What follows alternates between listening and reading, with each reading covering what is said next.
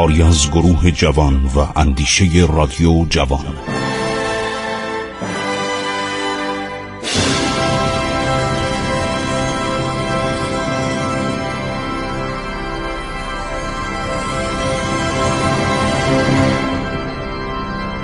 بسم الله الرحمن الرحیم. به نام خداوند بخشاینده مهربان. من خسرو معتزد به شما سلام می‌گویم. شنوندگان عزیز رادیو جوان در برنامه عبور از تاریخ. خب داشتیم ماجراهای تسلیم اصفهان رو می‌گفتیم. یکی از بهترین منابع همین گزارش های کمپانی هند شرقی انگلیس و هند شرقی هلنده.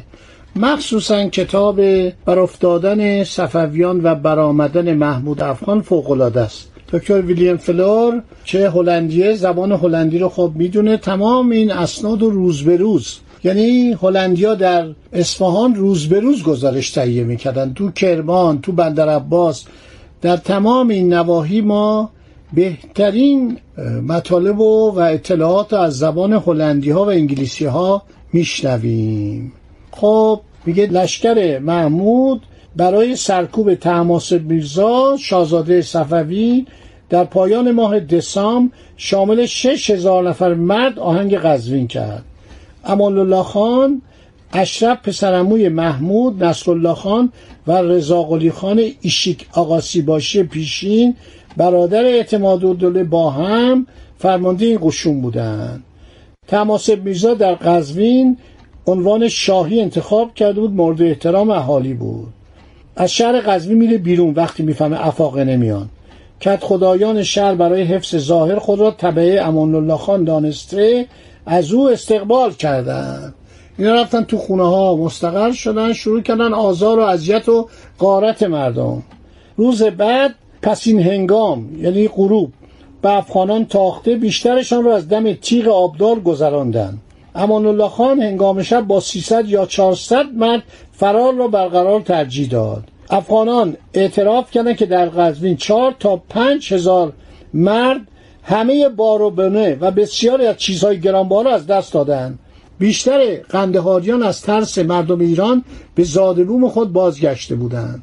محمود چون شنید در قزوین چه کشتاری از قلیجایی ها شده نزدیک بود از شدت خشم دیوانه شود. به محض بازگشت امان الله خان از قزوین محمود 1400 تا 1500 تن از بزرگترین و مهمترین رجال و غلامان و فرماندهان شاه سلطان حسین را دعوت کرد سر سفره همه را کشت. آنچنان هنگامی از حراس آشوب افسوس زجه و فریاد به پا کرد که بر حسب اتفاق من این کسی که گزارش داده هلندیه که با هلندیان در باغ کمپانی بودیم فریاد و زجه ها را می شنیدم من تقریبا کرخ و بیهست شده بودم. دیگران نیز همچنین. نمی‌دانستیم این هیاهوی شگفت به چه علت هست. بعد معلوم شد که ریختن تو خونه ها این نیروهای اشغالگر دارن زن بچه مردم رو می‌کشن. محمود دستور داد که همه اعضای مجلس شاهی را دستگیر کرده به کشتار همه کسانی که در زمان شاه سلطان حسین مقام و منصبی داشتند یا غلام یا قولر بودن پرداختند به خانه های مردمی نیز هجوم برده مردمی که در خانه های خود مرده بودند یا گریخته بودند هجوم برده درها را شکستن هرچه بود به تاراج بردن. چیزهای گرانبها را میان سلطان و سپاهیانش قسمت می‌کردند میگه همه ترسیده بودند تجار هندی دو هزار تومان جریمه دادن. وکیل دلال کمپانی سه هزار تومان پرداخت کرد. و تمام این خزینه های سلطنتی رو به قندهار هم می‌کردن. میگه خودشون می‌گفتن ما بیش از دو ماه در اینجا نخواهیم بود و نمی‌تونیم در ایران بمونیم چون در قزوین عده زیادی از افاقنه رو کشتن.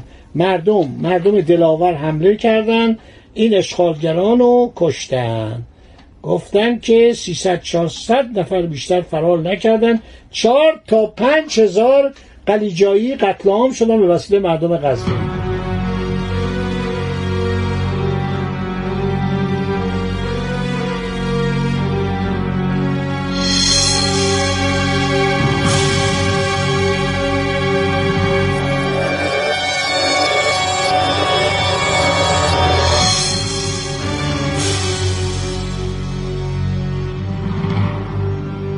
هر شود که در این اسنا اصفهان هنوز در قحط و قلا قوتور بود.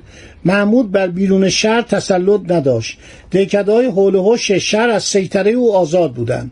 بنابراین به انگلیسیان و هلندیان اجازه داد که از بیرون شهر آزوقه بیارن وقتی عرض شود که اینان با کاروانی از برنج قله و کره به شهر آمدن نیمی از آن را مصادره کرد.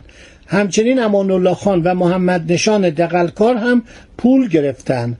آقای هرمت جراح فرانسوی که زخمای امان الله خان را درمان می‌کرد می‌گفت مدت هشت روز در خانه خانه مزمور برنجانان پخته نشد. علت تجدید قحط و غلا به خوبی روشن است. افغانان حتی نتوانستند یکی از آبادی های حول و حوش شهر را تصرف کنند.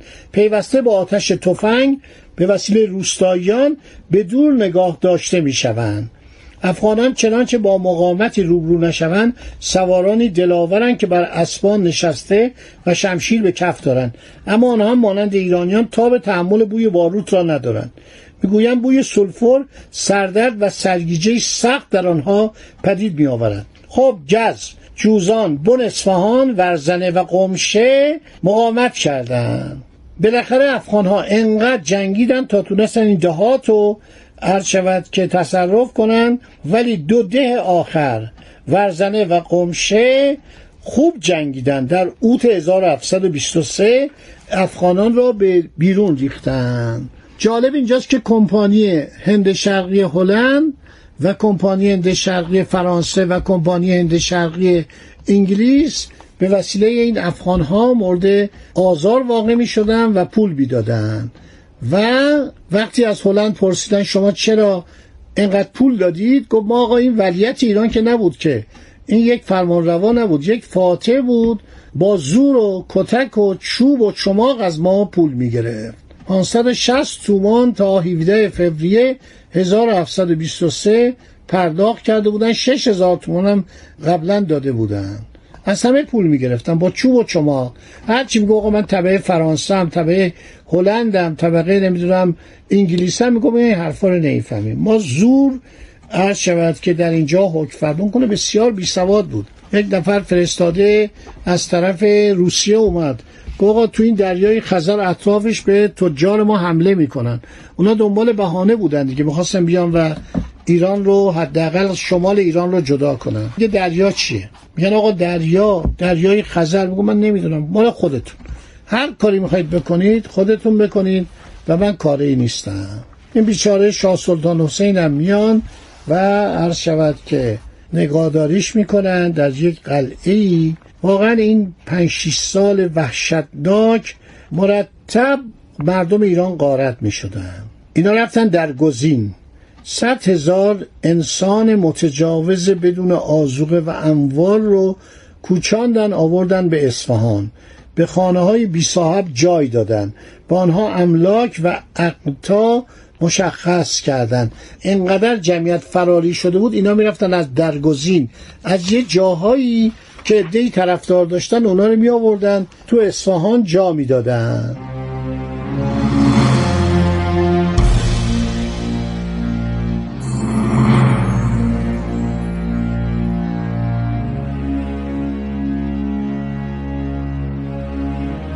دستور داده بود که قزلباشا رو قتل عام کنن. هر کسی رو قتل عام می‌کردن. یه در فرستادن شیراز که برن شیراز رو بجنگن. نصر الله خان سرداری بود که با سه هزار افغان و شش هزار درگزینی.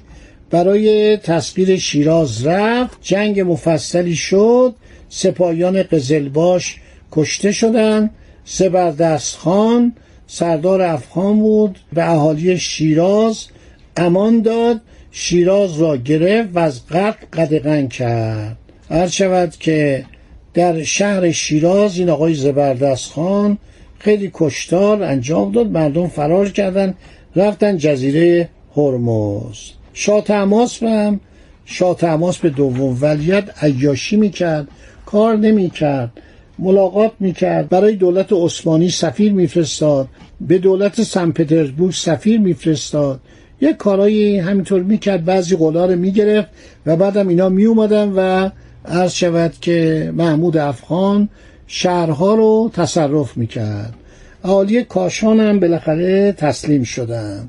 امان الله خان یکی از فرماندهان افغان بود که مدتها همه کاره بود و بالاخره با محمود دعوا شد و به محمود گفتش که من نمی‌تونم با تو کار کنم.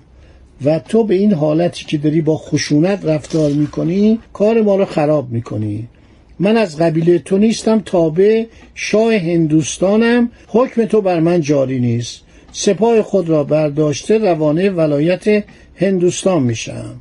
محمود خیلی دلخور شد و ناراحت شد و با دو هزار سوار افغان میره به دنبالش. عرض شود که محمود خان بلوچ. به قصد دشمنی به امان الله خان حمله می‌کنه. محمد خان بلوچ باید باشه.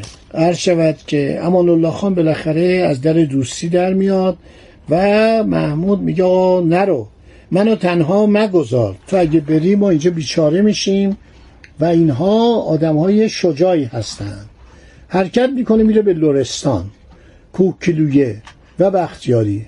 چون به بلاد بختیاری رسید طایفه بختیاری حاضر آماده بودند علالقفله بر سپاه محمود ریختند کسان بسیار از او به قتل آوردند به محمود غیرت دست داد به کوکلویه به جهت اخصه انتقام رفت. اتفاقا شبی برف عظیم بارید. محمود از این نواحی به جای دیگر حرکت نتوانست بکند. از اطراف برف را را بسته بود. تا سه ماه در اونجا بود و این برف پشت سر هم می اومد و قزلباشیه جست ها را بریدند. ناچار گذشتن از آب خواستن نبود مقدور نبود. سپاه و اموال در میانه تلف شد و از آن همه سپاه سه هزار نفر افغان برهده و اوریان به اصفهان رسیدن مردم مسخره می‌کردن میخندیدن می‌گفتن خب اصفهان سقوط کرد ولی ایران که سقوط نکرد.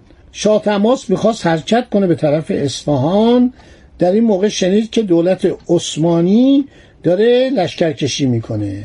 خب من وقتم تموم شد. این قسمت هم شنیدید. تا همینجا رو به ذهن مبارک بسپرید. امیدوارم که فرصت کنید برنامه بعدی ما رو هم که همه روزه ساعت 14 و سی به وقت ایران عرض شود که پخش میشه از رادیو جوان به جز روزهای پنجشنبه و جمعه توجه بفرمایید.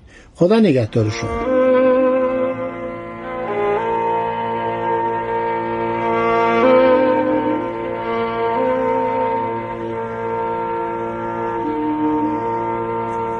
عبور از تاریخ.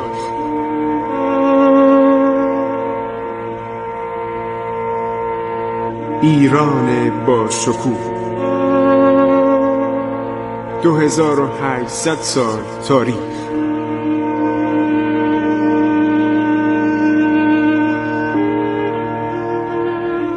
سرگذشت ایران ما به روایت خسرو معتزد.